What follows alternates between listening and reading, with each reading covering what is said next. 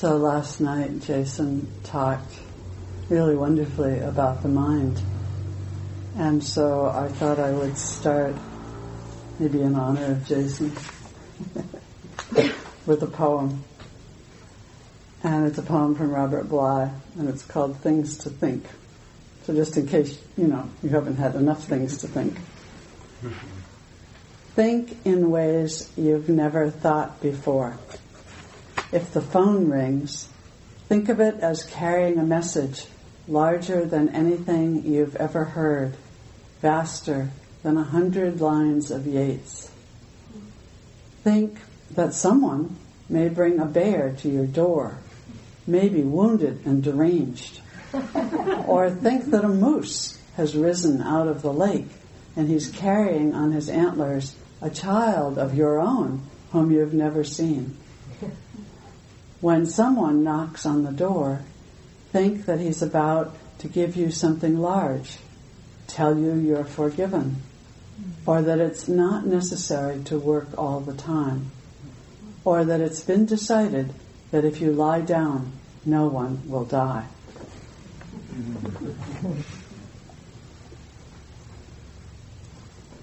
so, you know, this dying thing we, it often comes up on retreat in interviews and conversations. And today at lunch downstairs in that secret place where the teachers hang out we all were talking about what it's like to be in our 60s and 70s and well I guess I'm the only one in my 70s but you know they're coming along.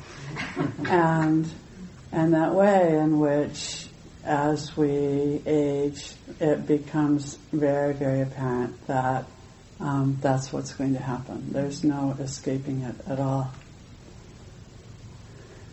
And as these questions and thoughts come, I think a lot about a friend of mine who died just a couple of weeks ago. And um, I didn't know him well. He was actually really the husband of a, a long, long time student of mine, somebody I've known for about 30 years. He was a Zen practitioner.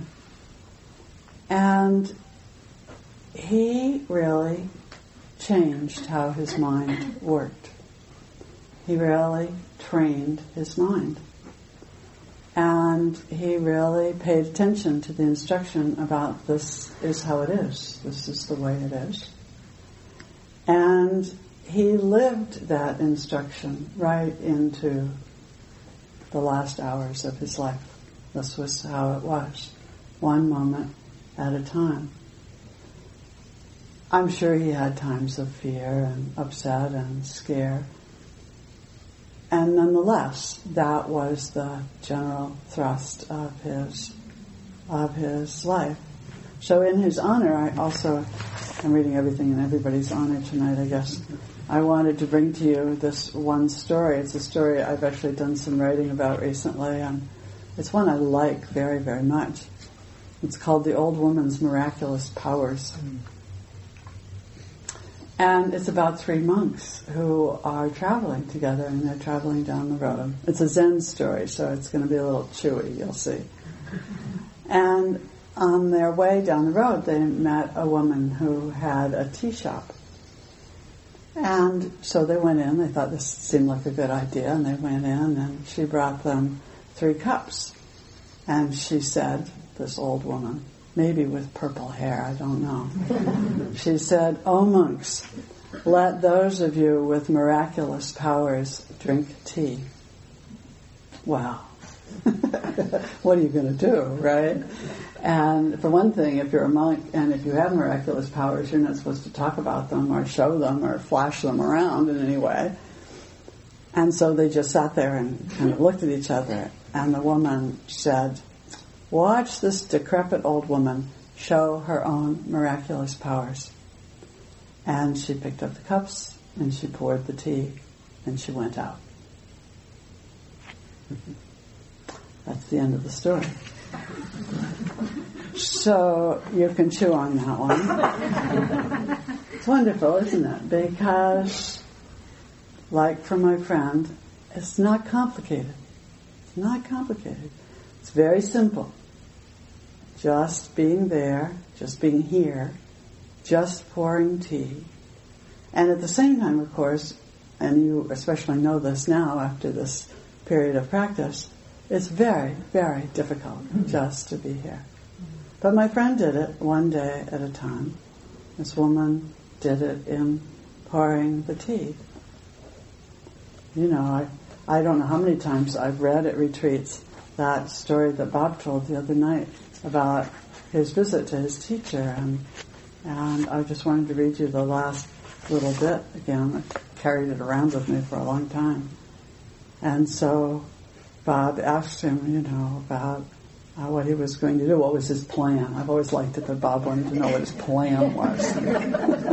what's the plan? Uh, because, you know, we all want to know what's the plan, right? And Sayadaw said, if I see something, seeing, seeing. If I hear something, hearing, hearing. If I smell something, smelling, smelling. If I feel something, feeling, feeling. If I taste something, tasting, tasting. If there are thoughts, thinking, thinking. I will be mindful, and so should you. Just like that. One moment at a time. Not complicated and not easy. So you don't do one retreat and get it all figured out. And you don't go to a six week meditation class and get it all figured out. It's really a lifetime project that we work on over and over and over again.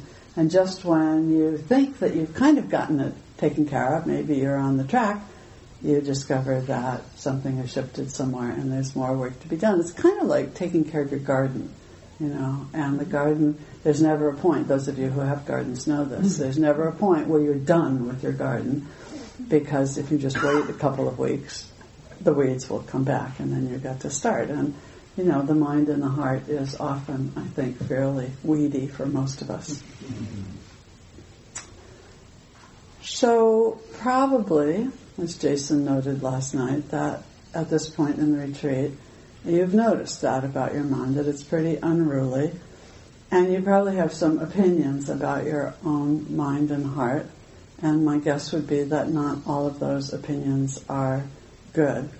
And of course, that's part of the problem, is that way in which we hold our own minds and hearts in such low esteem. And in this retreat, we've looked at the foundations of mindfulness. That was kind of sort of the theme of the retreat. So we've looked at that first foundation of the breath and the body. I think of that almost as the foundation of the foundations. You know, it's so very basic being in the body with the breath, moment after moment. And then we looked at the second foundation of the feeling tone of things, of noticing that all of our experience comes in one of three flavors. It's either pleasant, or it's unpleasant, or it's neither pleasant nor unpleasant. And then last night we looked at the third of, of the foundations, that of the mind-heart complex, of all the things that can happen in the mind and the heart, the thoughts themselves, the emotions, the contracted states of mind, the expanded states of mind. Many, many, many different states. So tonight we come to the fourth of the foundations of mindfulness, sometimes called the dharmas. I think of it as the foundation of the lists, actually. And so these are the things that you begin to notice when you are giving your attention to your experience. And sometimes you can um, work it the other way. You know, you look at your experience and you notice, oh, it organizes itself into these kinds of categories. Sometimes you can reflect on the categories as a way to become mindful, to move into mindfulness. So it consists of the five hindrances. So these are the things that kind of keep us from seeing clearly desire or attachment and aversion and restlessness and one of my favorites, sloth and torpor, so sleepiness and doubt. And then the aggregates which Jill mentioned, you know, form, feeling, perception, mental formations, and consciousness.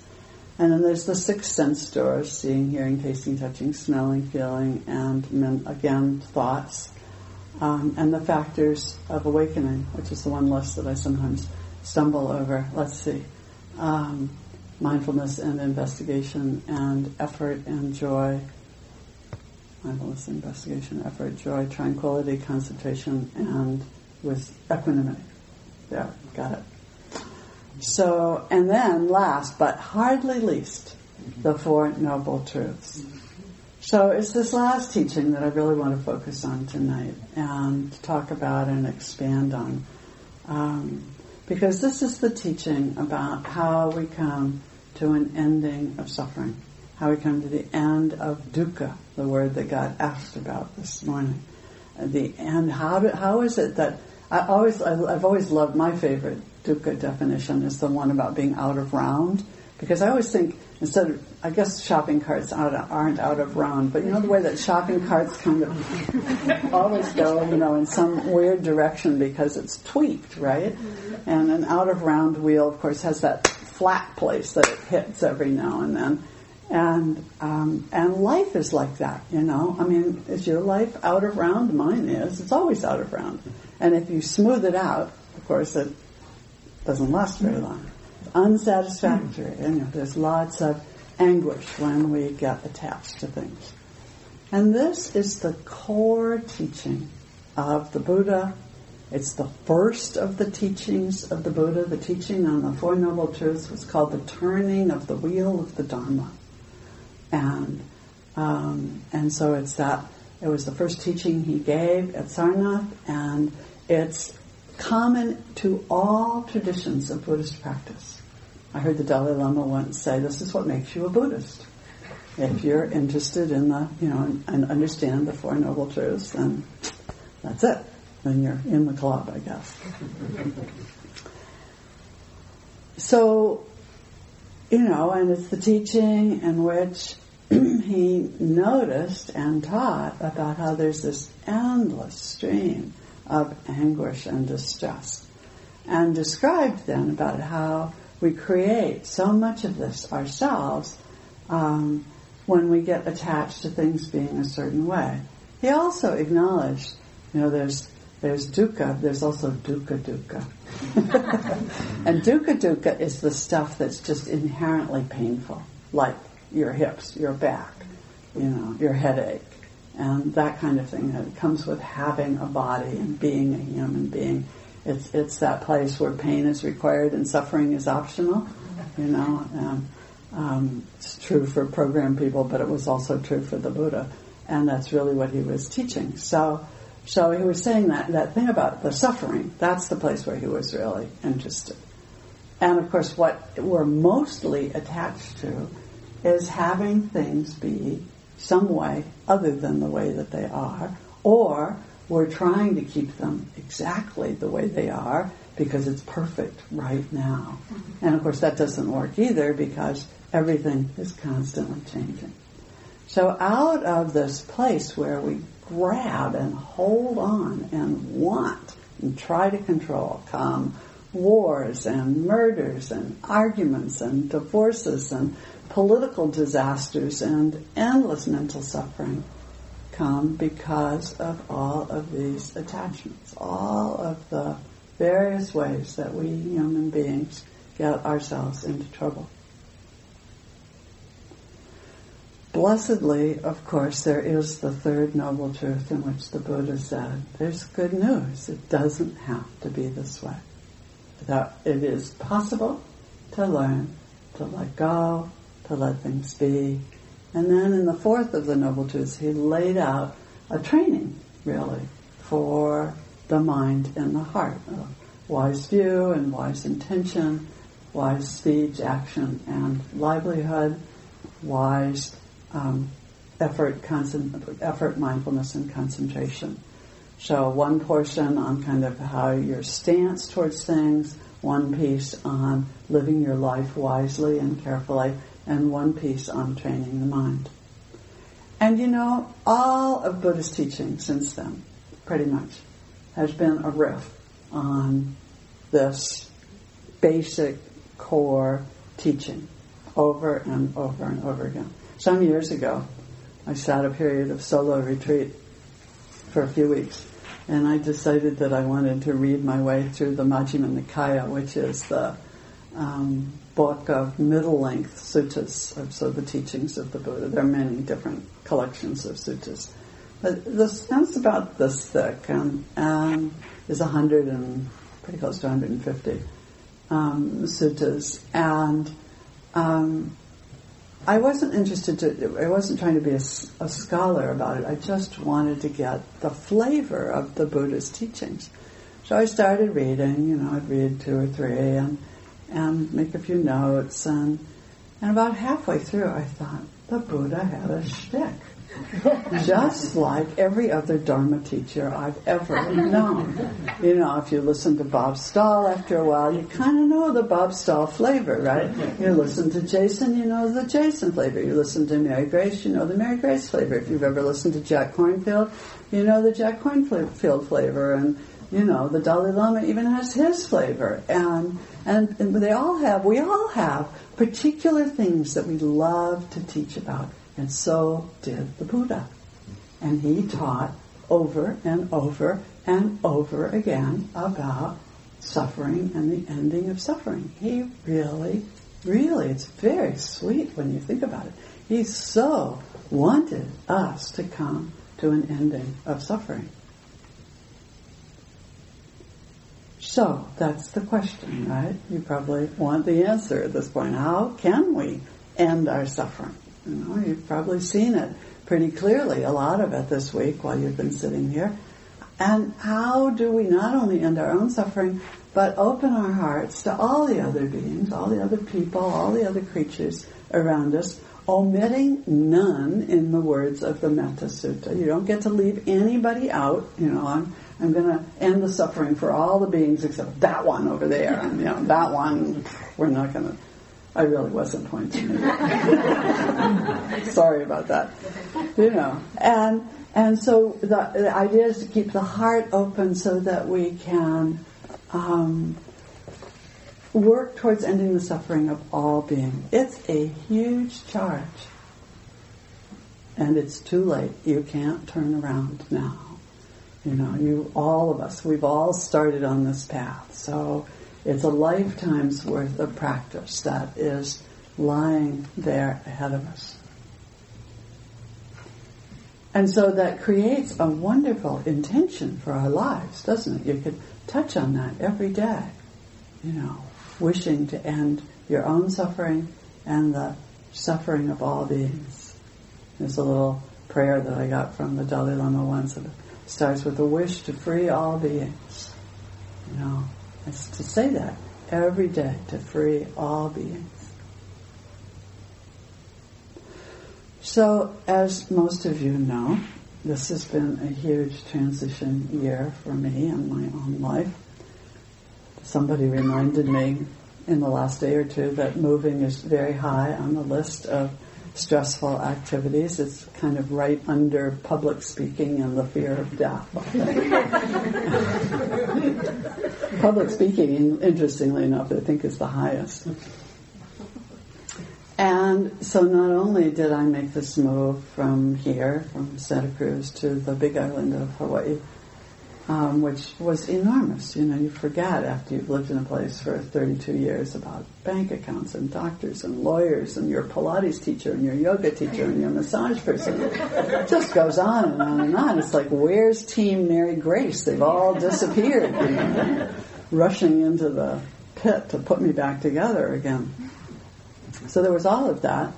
And then it also turned out that I needed to have retinal surgery on my left eye. It was fairly significant. It was for macular hole. And um, so I was more than unsettled, as you can imagine, because I found this out only maybe six weeks after we made the move. I'm pretty dazed by the news and a number of fairly significant plans, one of them being to teach a retreat right here at IRC had to be canceled out and a long retreat that I was planning on sitting and there were lots of preparations for the surgery itself. And then not only that, but when you have retinal surgery, you have to spend a period of time face down. So either you know lying face down or sitting with your face down, and there was certain assortment of props and things that I had to get. So there was just a lot of stuff going on to get ready for this thing that, of course, I wasn't exactly happy about doing. And during that time, I came across a book by my friend Norman Fischer, a new book, and I will put it up on the bulletin board so you can see it. Um, it's called A Tra- Training in Compassion. It's probably the best practice book I've ever read, ever, period, bar none. I think it's really, really fabulous and highly recommend it. And it's a book about a particular Tibetan teaching. Um, it comes, the basic text is called The Root Text of the Seven Points of Training the Mind, and which was a wonderful guide that was written in the 12th century and has been studied actually ever since in many, many, many commentaries. Norman's is only one of the latest have been written about it. It's been used by many, many people to train the mind. And it's another riff on the Eightfold Path, really. And it has 59 slogans or little pithy teachings that can support your training. So I wanted to talk about that some tonight because I'm excited by it and I found it really helpful and I hoped it would be helpful to you. And I feel that it is a teaching which really explicates this last, it's part of this last foundation and is very useful in the ending of suffering and very practical, as you will see. So it starts um, with suggesting that there are some reflections that will support your practice and which continue to support your practice as long as we live and, and you can keep going back to these reflections as a way to to uh, inspire you. Somebody was asking about inspiration the other day. And um, one is to remember that it's actually very rare to have a human life with leisure and opportunity for practice. You know, so all of those trillions of bacteria, right? And so, I don't know, we're 40 odd people in this room, so we are way outnumbered for one thing. And then if you add in all of the bugs and the fish and the birds, and then of course you imagine that we are only one little tiny planet in an extraordinarily large cosmos, and pretty soon the notion that you have a human life, no matter what you believe, what, what your personal cosmology is, it's extraordinary. It's really, really unusual. And it's short. We are mortal. That's the second reflection, as I started with. That place where we, it's really important to remember. You know, if you, those of us who are older, it's a little bit in our face, but if you're younger, you know, you never know when the other driver will really blow it, or you'll go to the doctor and all of a sudden, I talked to somebody this afternoon who went in for a routine blood test, and the results were not routine. You know, happens all the time.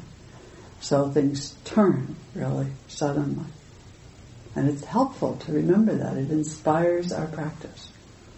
It's helpful to remember that all of our actions, even the tiniest ones, have consequences.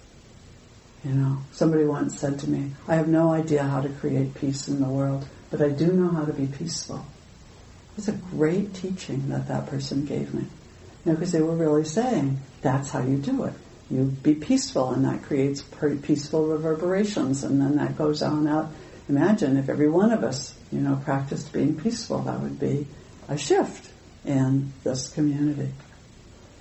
And then there's the reflection on how much suffering there is all around us. That's the first noble truth all over again.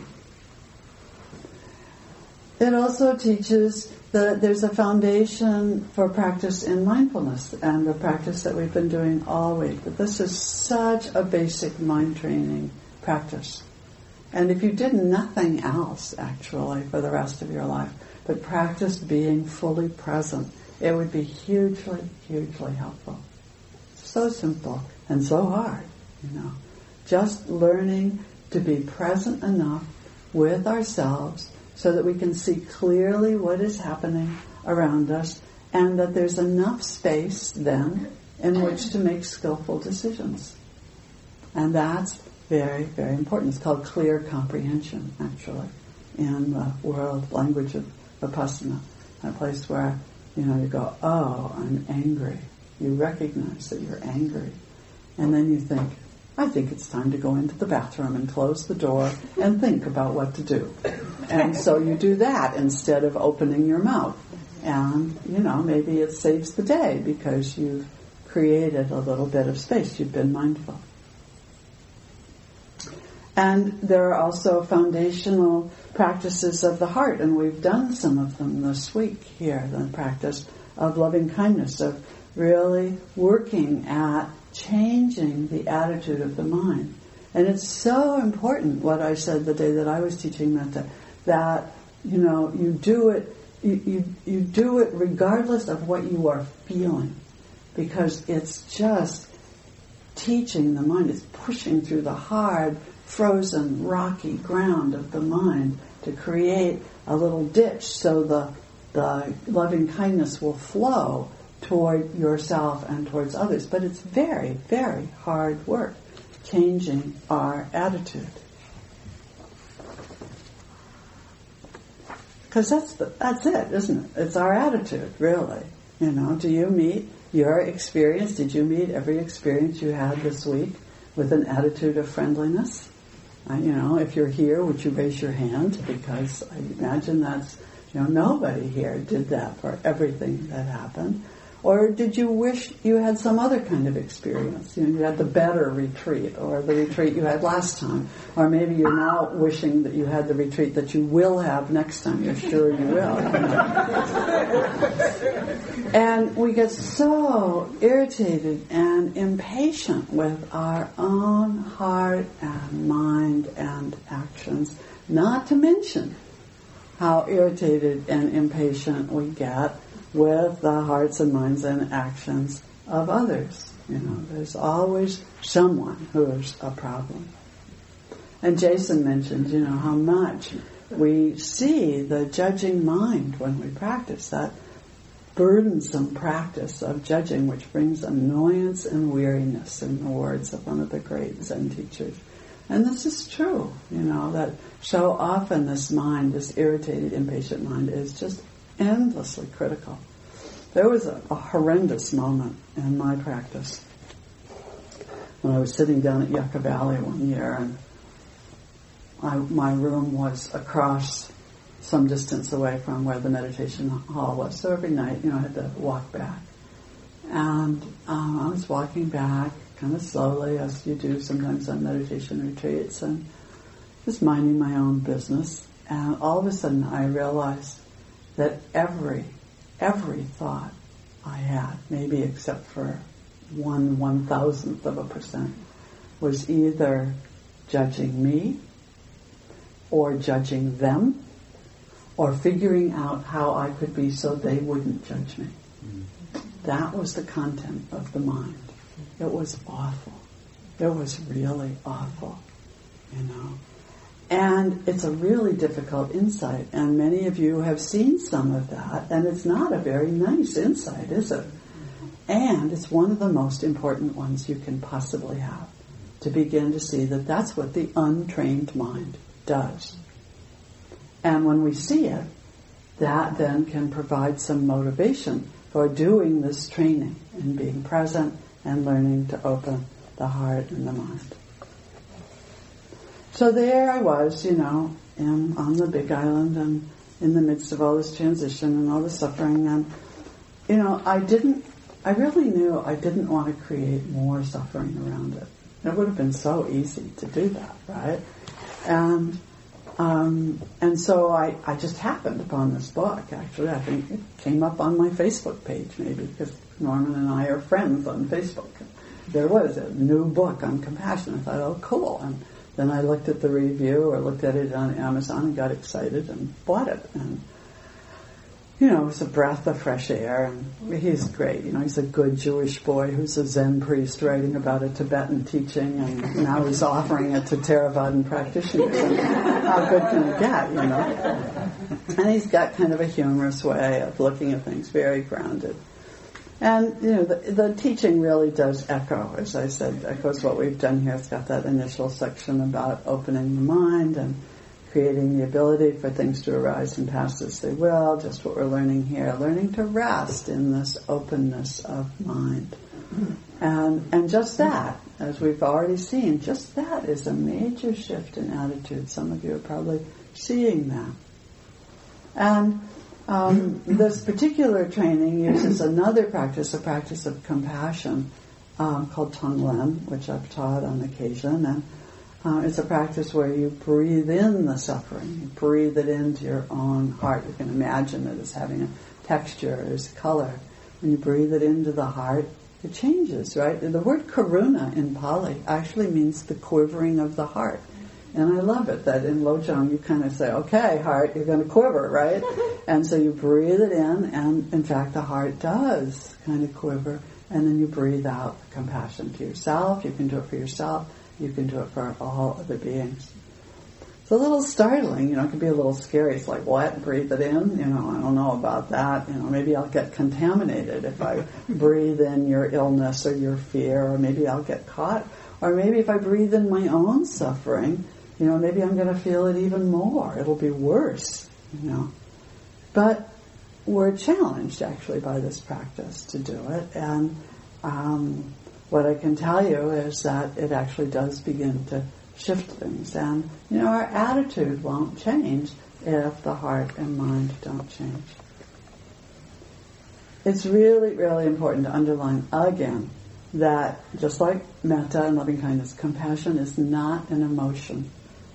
It's not feeling sorry for, it's not sympathy, it's that ability to be present with your own pain and with that of another. It's something that you do. It's not something that you feel. Any emotion that comes along, any feeling, any squishiness, any any of that, that's extra. It's great when it happens, but it's not always there. So after we do all these initial practices of, you know, learning to be present, working with um, the basic foundations of, of mindfulness, beginning to open the heart, practices of loving kindness, practices of compassion, then the, then the slogans kind of really kick in. And one of the first ones says, turn things around.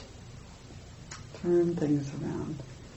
And um, in that and some of the following, slogans, it picks up the theme that Gil talked about, the theme of Vedana, of the feelings, because the very next one says three poisons, which are greed, hatred, and delusion. Three flavors of objects, three objects, so pleasant, unpleasant, and neutral.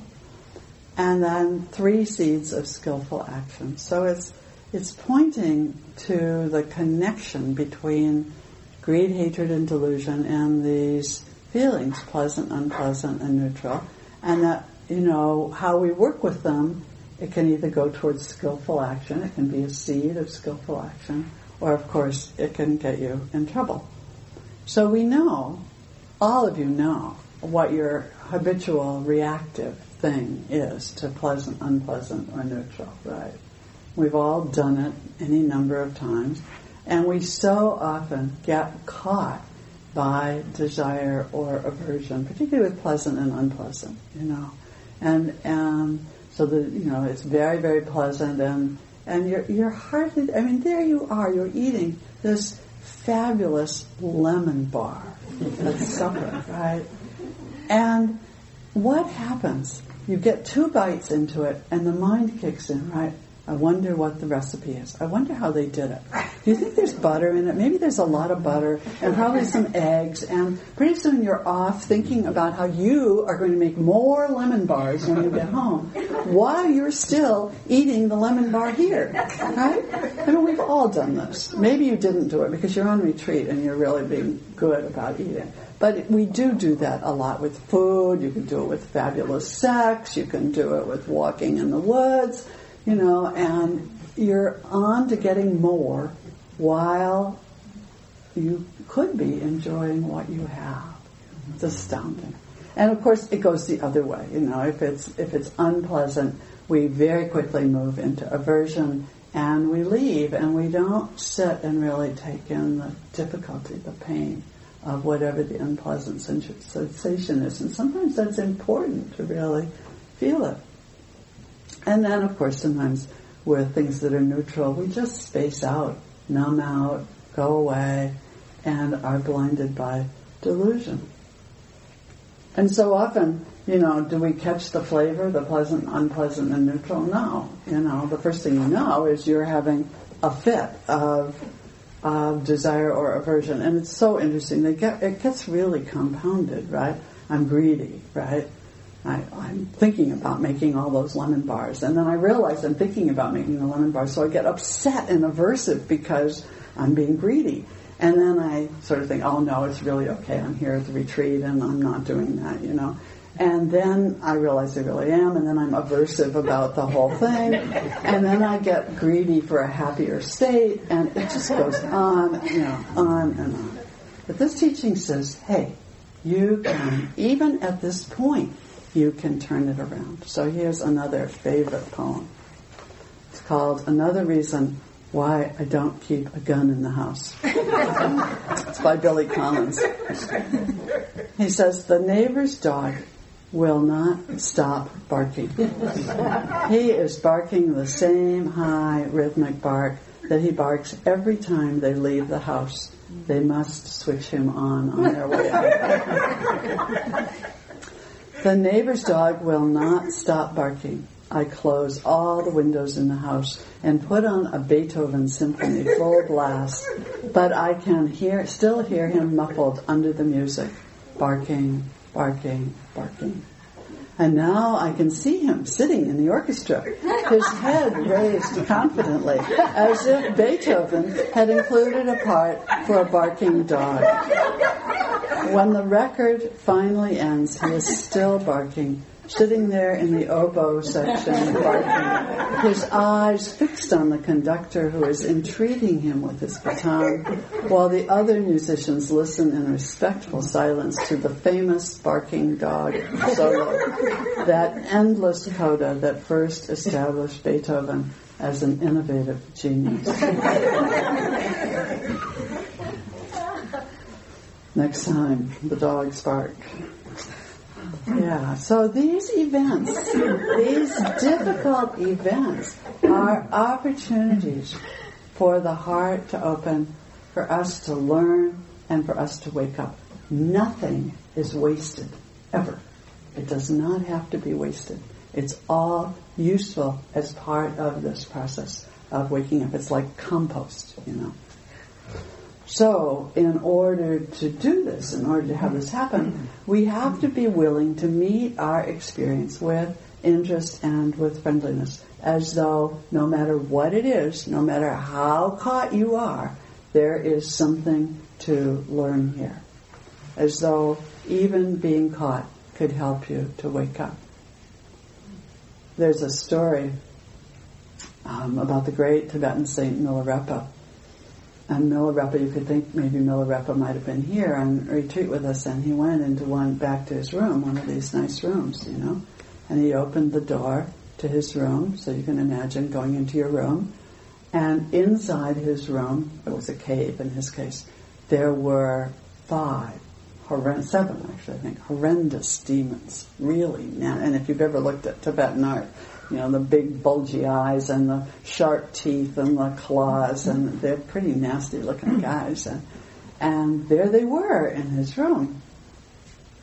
But he was a saint, right? So you know, he kind of knew how to practice. And he said, "Oh, well, welcome. You know, I'm so happy that you've come to my room at IRC to be here with me." And immediately, you know, three of them, the four of them disappeared. That was cool. But he still had the rest to contend with. And so then he said, well, okay. And he sang them a song and he said some chants and then he fixed some tea. And when he offered them the tea, then, you know, all, all but one left. So there he is, you know, and this is the biggest one. Really big, huge demon. So Milarepa took a big breath and he laid himself in the mouth of the demon and the demon disappeared. So that way in which you, we are invited to go right into the mouth of whatever it is that's being the problem.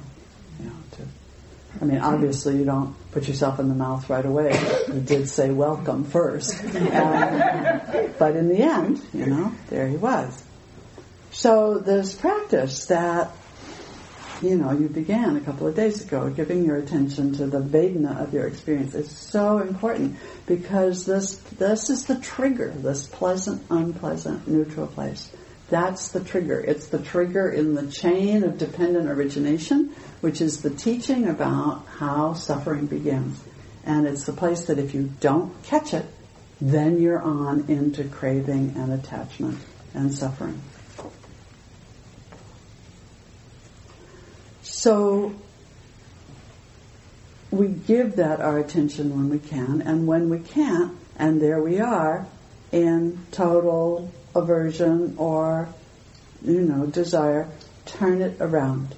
Go right into it. Be really curious.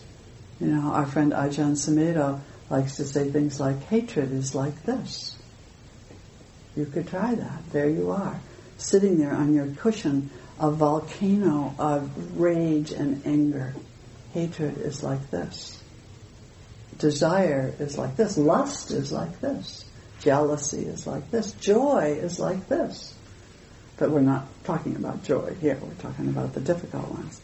And it can be really helpful to begin to see, oh, you know, this is a this is it's they're often very uncomfortable states of the mind. When we don't pay too much attention to them, we don't see that. And it can be very helpful to remember also that you're not the only person. You're not the only person here to be cranky or anxious or impatient or afraid or in pain. And that actually seems to be very, very helpful. That begins to ease the suffering. I have was reminded recently as I've thought about all of this of a time way back when I was in my 20s and I was helping out at a retreat a Catholic retreat in those days. And um, somewhere along the line, as I was doing whatever piece of service I was doing, and we were talking about things, I realized I was not the only person on the planet who worried about whether other people liked me. And really, up until then, I thought it was just me. I assumed all the rest of you knew that everybody liked you. And we don't, do we? We, nobody knows that. We all worry. Do they like me? You know, will it be okay? What happens if I do this or that? You know? And so that, when we do that, that begins to allow us to go into that state and to meet it and to see what happens when I go into the aversion, when I go into the fear. And when we watch the Vedana, the feeling tone, we're at that point where we can actually change the trajectory instead of letting it go on to the unskillful actions. So the day of my surgery, I had just actually begun to play with these slogans and I'd come to this one. And I thought, well, this is interesting because it's going to be unpleasant. I knew that. You know, surgeries are not pleasant, hospitals are not easy. And could I work with it in such a way that I didn't just go into a fit of aversion, which is, I'm a pretty averse person actually, and I can do that pretty easily. And, you know, could I pay attention to it and let the unpleasant just be unpleasant? And could I actually make some effort to notice that there were actually some pleasant things as well? You know, people were really trying hard to take care of me. And I wish I could tell you that I had been 100% successful and, you know, sort of cruised through the day in a cloud of bliss and happiness radiating loving kindness to all of the doctors and nurses and whatnot, and I didn't. But it was a lot easier to just begin to know that I could turn it around. I could turn it around over and over and over. So then the next group of slogans continue this idea of turning things around here's the list of them. It says, turn all mishaps into the path. Drive all blames into one. Be grateful to everyone I'm going to go back over these. You don't have to remember them. See confusion as Buddha and practice emptiness. Here's one of my favorites. Do good, avoid evil, appreciate your lunacy, pray for help. and last but hardly least, whatever you meet is the path. So, you know, these are they're great slogans. I actually took all 59 and made a pack of cards. And so I shuffle them every day and pull one just to see, you know, what's the slogan for the day. I often don't like what I get, but it's usually the one that I need to hear. So turning all mishaps into the path. You know, I think I said in here the other day, there's nothing outside the realm of practice. Isn't that wonderful? It really is wonderful. There's nothing that you cannot practice with. No matter what comes up on or off the cushion, that's your practice. If your mind is scattered today, how can you be calmly present with a scattered mind and just notice, look at that. Look at that crazy, nuts mind. Can you let it run around for a while and not hate it? Or maybe sometimes it happens people get sick on retreat, you know, and they think, oh no, I've lost my retreat. I'm not going to have my retreat. But that's not true. You're just having a retreat that's about being sick. You know, that's the path. You know, I, during, I was sitting a three month retreat and I found out that my sister had breast cancer early on in the retreat. You know, one of those pieces of news that does get through. And at first I thought, oh no, my retreat is destroyed. You know, I'm going to have to be on the phone. It's going to be all this fussing and worrying and maybe I'm going to have to go. And and, you know, after a while it was really interesting because I learned that my mind wasn't any more crazed with real things to think about than it had been with all the imaginary things I'd been making up. It was the mind was the mind, you know, and I began to learn something from that. And you know, over and over in recent weeks, I've just had to laugh because it's like, this is the path. this is the path, you know. And even at any retreat center, you know, even here, even at this beautiful brand new retreat center, there are obstacles. And, you know, sometimes they're personal. Sometimes, you know, the food isn't quite right for you, or the bed isn't quite right, or the student next to you is breathing funny, or wiggling, or whatever. And, you know, or you don't like it that there's the, there's no walking paths really. You know, you can't go for your really good long walk or run, or you don't like the sound of the traffic, or whatever. You know. And, and I went on a period of retreat in between the two surgeries and I was in this very isolated place down at the southern end of the island in a little yurt. And I got there. I was all ready. I was going to do work with these slogans. I was fired up, turn all mishaps into the path. And the first thing that happened, almost, was that the little camp stove that they gave me to cook on broke and I had no stove. And not only that, when I called the caretakers, because I did have those, they were out of town and they weren't going to be back and couldn't do anything about it for a couple of days. And, you know, I was frantic and panicky and what was I going to do? And did I need to have my husband come and get me? Because I wasn't driving at that point. And then I thought, oh, I'm doing a retreat about turning obstacles into the path. Maybe, maybe I need to look at that and see what I can do. So, what can you learn from any particular situation? So then the next one says, drive all blames into one. So this is a really tricky one, and it's fun because it means don't put all the blame out there. But of course, where we can immediately take it is ah, it must be me, right? It doesn't mean that either. But what it does mean is that blaming others is really a useless activity. It doesn't, it's not very helpful to sit around and point your finger, you know, at, at whoever. And so the challenge is, this is the situation, whatever has happened, whatever maybe this person really did do, what can you do about it to turn it into practice? How can you turn this into practice? What can you do? So here's another Zen story. It's about a monastery, so it's like a retreat center. And in this monastery, the abbot gets served first, and one day, you know, the one of the students came out with a big bowl of soup, and he put it down right here, right? like that, in front of the abbot. And, you know, the abbot sniffed it, smelled good, and he leaned over and looked in, and he went, because there, floating in the soup, was the head of a snake. Hmm. Somehow in the veggie chopping, it had gotten caught, right? So the abbot was a little, and he summoned the cook, you know, come over here, look at this, what's going on? What is this snakehead in my soup? And the cook looked in, and then he quite calmly reached in, picked up the head of the snake, popped it into his mouth, and ate it. Thank you. oh, yeah, yeah, wonderful, huh? And, and chewy in a way. you know that that place where, okay, that's how it was. What are you going to do about it? Snake's gone. Soup's there. Probably not going to die if you eat the head of a snake. And he did it. So what can you do? What can you do in any particular situation to turn it into practice for yourself and maybe be helpful to other people? It doesn't mean if somebody's done something really difficult or bad that you don't also do what needs to be done around correcting that. But you don't waste a lot of time just doing the finger pointing thing.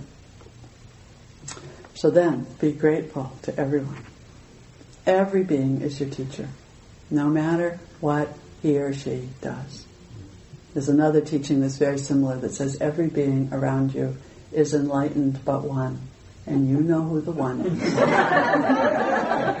and we are all doing what we're doing in order to help you wake up. so, you know, be grateful to the person who got the last lemon bar, if that happened, or the last bit of chocolate. Or be grateful to the driver in front of you who's going so slowly and there's no room to pass and you're stuck for a while. Or be grateful to the patient who's there the doctor's before you are and they're taking up hours of the mm-hmm. doctor's time and you have to sit and wait. Or, you know, the wrong line at the bank or you know, the delay at the airport or whatever. It's all opportunities for practice. Rumi says, those who make you return for whatever reasons to the Spirit, be grateful to them. Worry about the others who give you the delicious comfort that keeps you from prayer. So, you know, it's the difficult ones who are really helpful. And then you can notice, can't you? You know, when when does your heart close? Because that's useful to know.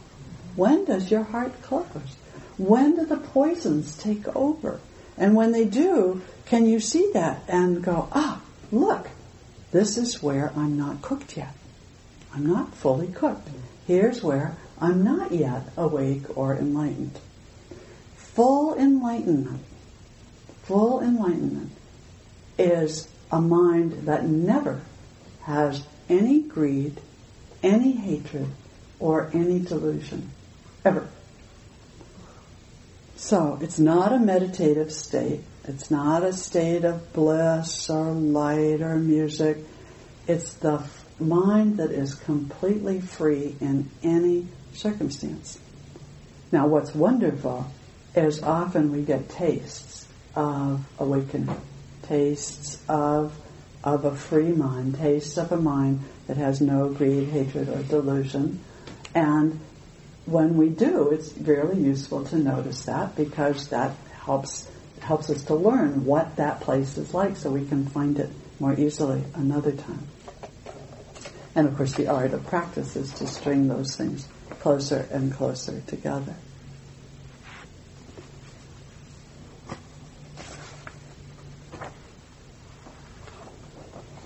It's also really helpful in all of this to remember how utterly interconnected we are with everyone else. You know, I've often thought, I, I think there might be something that happens when you get old. I'm not sure. But I, I, just have this sense, you know, I think I see pregnant women, and I think the baby, about the baby coming out of that woman, and then that baby grows up and another baby comes out. And it's you know, like we're one big lump of protoplasm, and we just kind of keep going, right? And we've just sort of spread around. But not only that, of course, um, we're really completely interconnected with everything because it's all stardust, right? That somehow got started in some supernova, who knows how many mil- millions or billions of years ago. And then all of the molecules that make up everything around us came from such an event. Or you can think about all of the people who made this week possible, if you want to do that, you know, and all the folks at IMC and Gil, the people who got this center started, and then you could think about Jack and Joseph and Sharon who brought the Dharma back from Asia, and then you could think about Ajahn Chah back there in Thailand, and Mahasi Sayadaw, and Bob Sayadaw, and then you could think about the airplane that brought me over from Hawaii, and the people who were taking care of me on the airplane and Bob's mother and your grandparents. And pretty soon, you know, you have the whole world here in here with us. And that's part of what we need to do in order to wake up and um, to be grateful to everyone. See confusion as Buddha and practice emptiness. So that's inviting us to be really different, be differently with our confusion, with those difficult moments. And not to get caught. Remember that comparing mind we were talking about this morning and yesterday, that place where, you know, we're always somewhat better than or somewhat worse than or just the same as. And, and to really realize that um, there isn't any solid separate self, that it's all impermanent, rising and passing, and any grasping at anything leads to distress. What would the Buddha say is always a good question, you know. And to practice really the Four Noble Truths. To live in a state of constant amazement at the cosmos, the life on our planet, and again to see how interconnected it all is. This is all part of, of how do we work with these mind states that that are confused, and then to remember to practice emptiness and that interconnectedness as a counter to it. Do good, avoid evil, appreciate your lunacy, and pray for help. so the first two are pretty easy, right? Do good and avoid evil. And they are sort of basic life practice, and I suspect most of you make a habit of being fairly well behaved and avoiding evil. And especially, of course, here on retreat, it's very easy. But to appreciate your lunacy, you know, that's. But you know, it's so helpful. I have finally, Orr the years, come to go on occasion. Look at that Mary Grace over personality. She's doing it again, whatever the it is, you know. And and it's like you get to have a little, bring a little sense of humor to the situation. You're doing it again. Is that crazy or what? You know?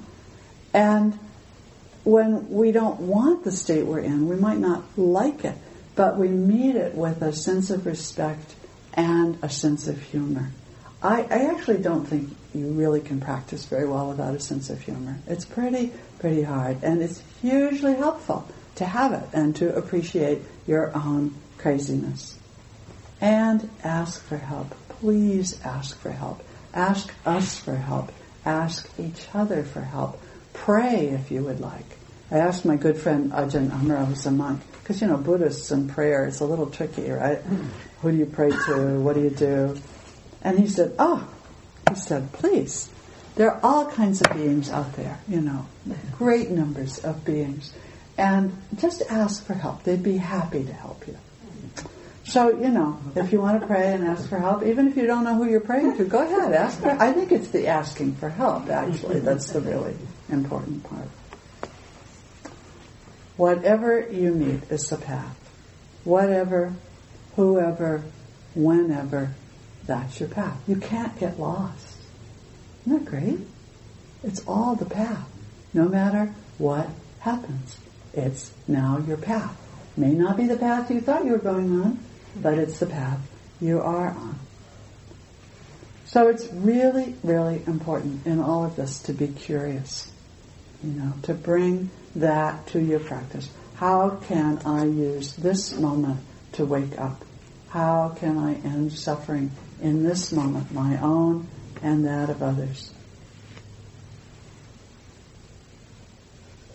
There is an end to dukkha. There is that very basic teaching, the core of the fourth foundation of mindfulness. There is an end to dukkha, an end to the stress and distress of our lives. We can wake up to that and we can live in that way. And maybe, you know, maybe you've had a glimpse of that this week. And we would hope that you would continue to practice as you have here, maybe with some of these slogans if you'd like, to end the distress in your life and that of others. Pay attention, open your heart, and change your mind. So here's a reading from Ajahn Sumedho to end with. He says, awareness is your refuge. Awareness of the changingness of feelings, of attitudes, of moods, of material change and emotional change. Stay with that because it is a refuge that is indestructible.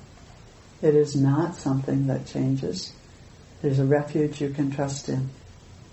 The refuge is not something that you create. It is not creation. It is not an ideal.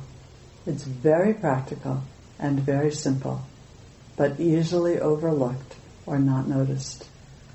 When you're mindful, you're beginning to notice it's like this. So let's just sit the way you are and breathe together for a moment.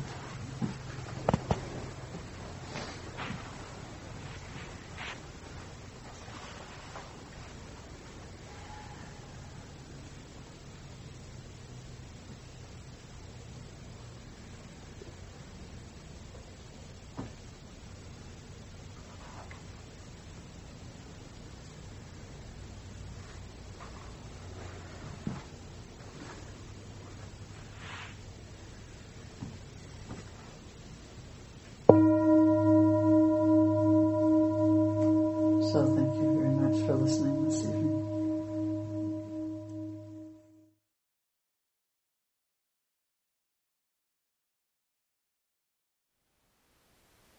Thank you for listening. To learn how you can support the teachers and Dharma Seed, please visit dharmaseed.org slash donate.